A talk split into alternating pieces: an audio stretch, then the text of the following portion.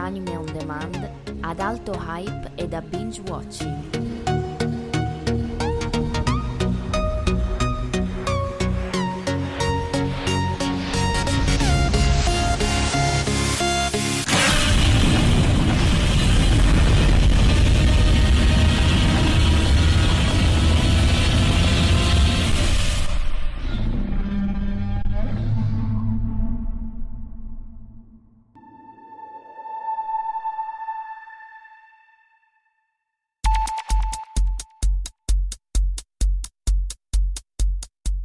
Buongiorno, buon pomeriggio, buonasera e buonanotte. Questa è la seconda puntata di World Sound Streaming, bellissimo nome ad effetto per una serie podcast, ma per me impronunciabile due volte allo stesso modo. Io sono sempre Marco Taddia e per i prossimi minuti ho deciso di parlarvi di una serie Netflix uscita da qualche settimana e con un discreto hype. Mi riferisco ad Altered Carbon un adattamento televisivo del romanzo cyberpunk Bay City di Richard K. Morgan del 2002.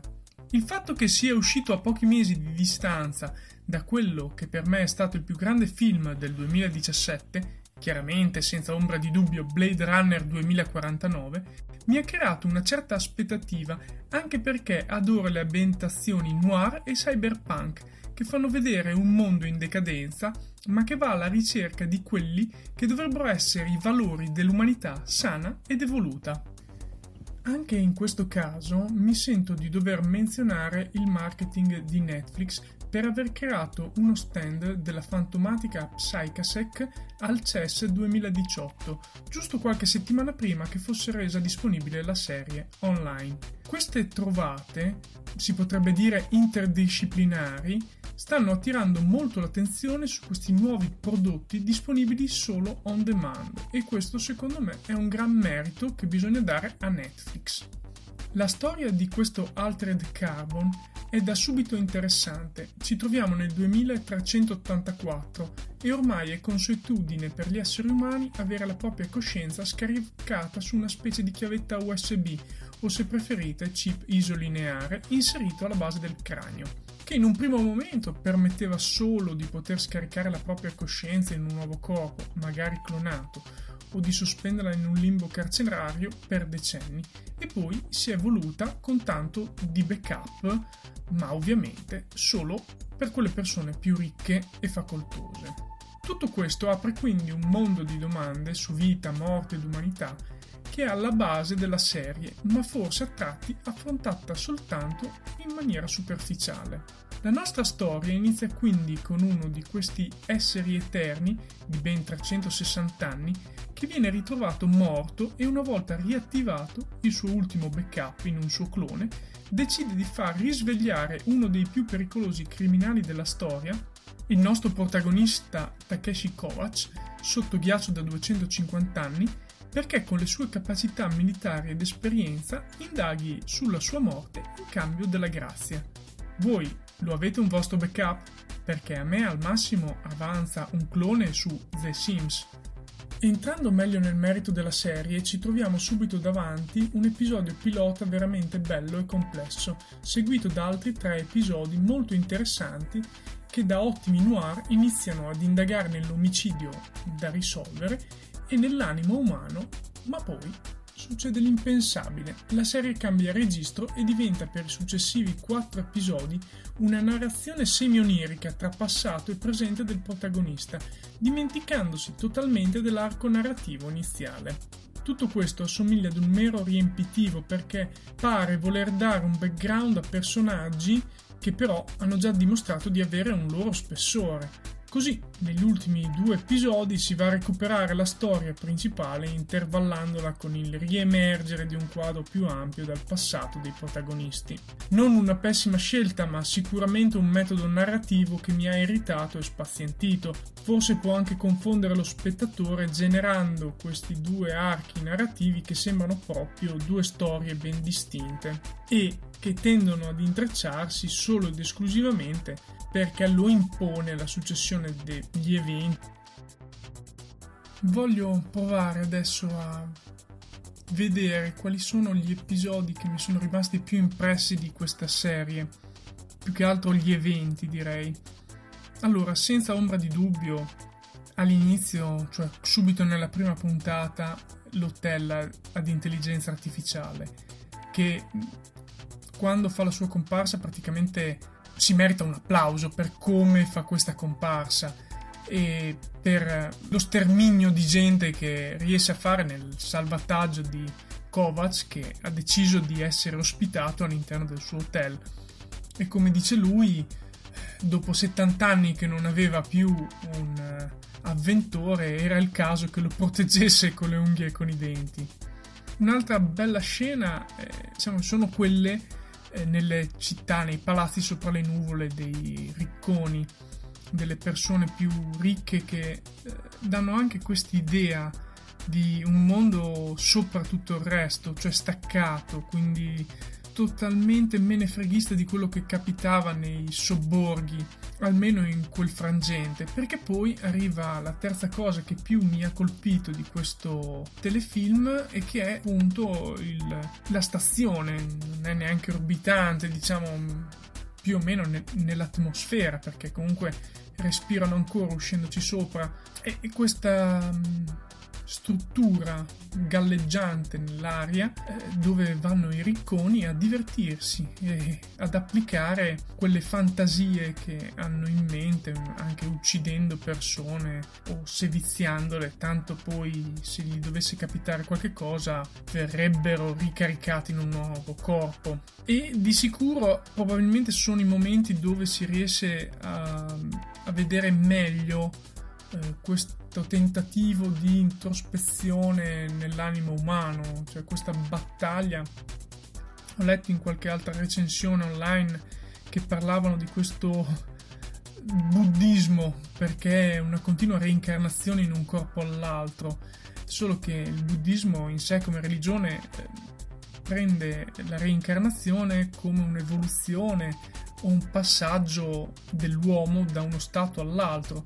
In questo caso mm, si può notare, lo vediamo nel caso della sorella di Kovac, che praticamente ogni volta che si rincarna, ogni volta che cambia corpo, che sua, il suo backup viene ricaricato, negli anni lentamente va a perdere quella che è la sua umanità, distaccandosi dalle persone e anche da suo fratello a cui rimane legata probabilmente solo per un mero legame affettivo da bambina, quindi del fatto che lui la proteggeva quando erano bambini e lei in quel momento si sentiva rassicurata e quindi voleva provare di continuare a rivivere quel momento a qualsiasi costo.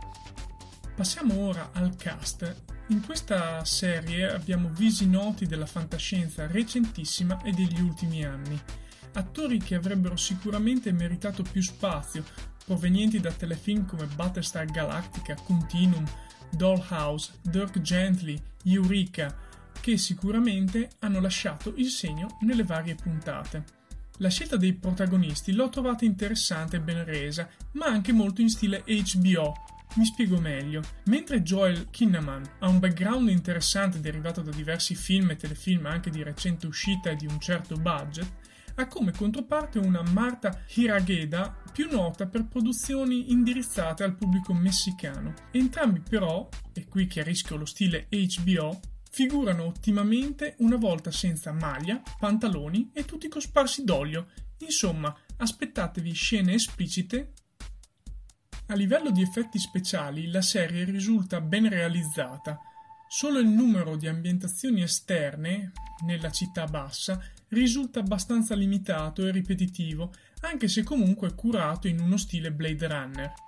Menzione ultra speciale al personaggio migliore di tutta la serie, che ha allo stesso tempo un'ambientazione. Sto parlando appunto dell'hotel ad intelligenza artificiale che vuole provare a comprendere gli umani. Fra l'altro mi hanno anche informato che gli hanno cambiato nome dal romanzo alla serie tv, purtroppo io il romanzo non ho avuto il piacere di leggerlo, ma dopo aver visto questo telefilm vedrò di ritagliarmi un po' di tempo per cercare di recuperarlo. Belle e ben realizzate le scene d'azione che tengono spesso viva l'attenzione intervallandosi a quelle abbastanza esplicite e alla trama in modo da tenere lo spettatore tutto sommato interessato alla visione e al susseguirsi degli eventi, anche probabilmente nei momenti un po' più complicati.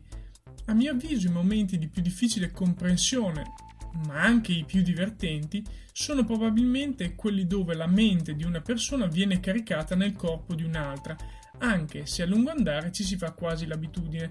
Certo che è strano vedere una donna caricata in un corpo di un uomo che abbraccia suo marito che non si rende subito conto che quella è sua moglie. È una cosa abbastanza strana, forse è un modo anche per permetterci di avere una visione diversa dell'umanità e di quello che implica voler bene alle persone, che non è derivato dal solo aspetto esteriore che noi percepiamo, ma dai sentimenti che noi vogliamo esprimere agli altri. In conclusione, una serie ben realizzata, questa di Altered Carbon, innovativa e particolare da guardare per tutti quelli a cui piace la fantascienza, il giallo, le ambientazioni apocalittiche e cyberpunk, in uno stile molto simile appunto a quello di Blade Runner. Mi sento di consigliarvela anche perché alla luce dei suoi difetti resta una serie godibile da una bella fetta di pubblico e non solo limitata agli appassionati del genere. Visto che anche questa terza puntata sono riuscito a portarla a casa, vi ricordo i miei social network quali Instagram, YouTube, Twitter e Telegram e li trovate sul mio sito web marcotaddia.net che potete usare per discutere questa serie con me e farmi sapere cosa ne pensate.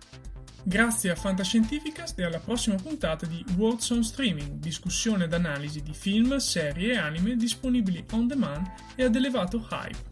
Ciao!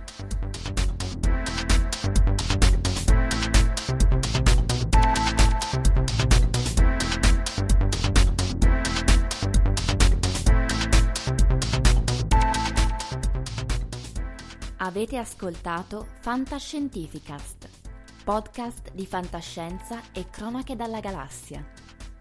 Da un'idea di Paolo Bianchi e Omar Serafini con il contributo fondamentale e decisivo del Cylon Prof. Massimo De Santo e la partecipazione straordinaria di Elisa Elena Carollo. www.fantascientificast.it Email redazione chiocciola fantascientificast.it Tutte le puntate sono disponibili sul nostro sito, su Apple iTunes e su Podbean all'indirizzo podcast.fantascientificast.it. Potete seguirci e interagire su Facebook alla pagina Fantascientificast e su Twitter sul profilo chiocciola Fantascicast. Se volete potete lasciarci una valutazione a 5 stelle su Apple iTunes e sostenerci con Patreon tramite l'apposito bottone sul nostro sito oppure visitando la nostra pagina Patreon www.patreon.com slash fantascientificast. Nessun bite e nessun tribolo sono stati maltrattati durante la produzione di questo podcast. L'equipaggio di Fantascientificast vi augura lunga vita e prosperità e vi dà appuntamento alla prossima puntata lungo la rotta di Kessel.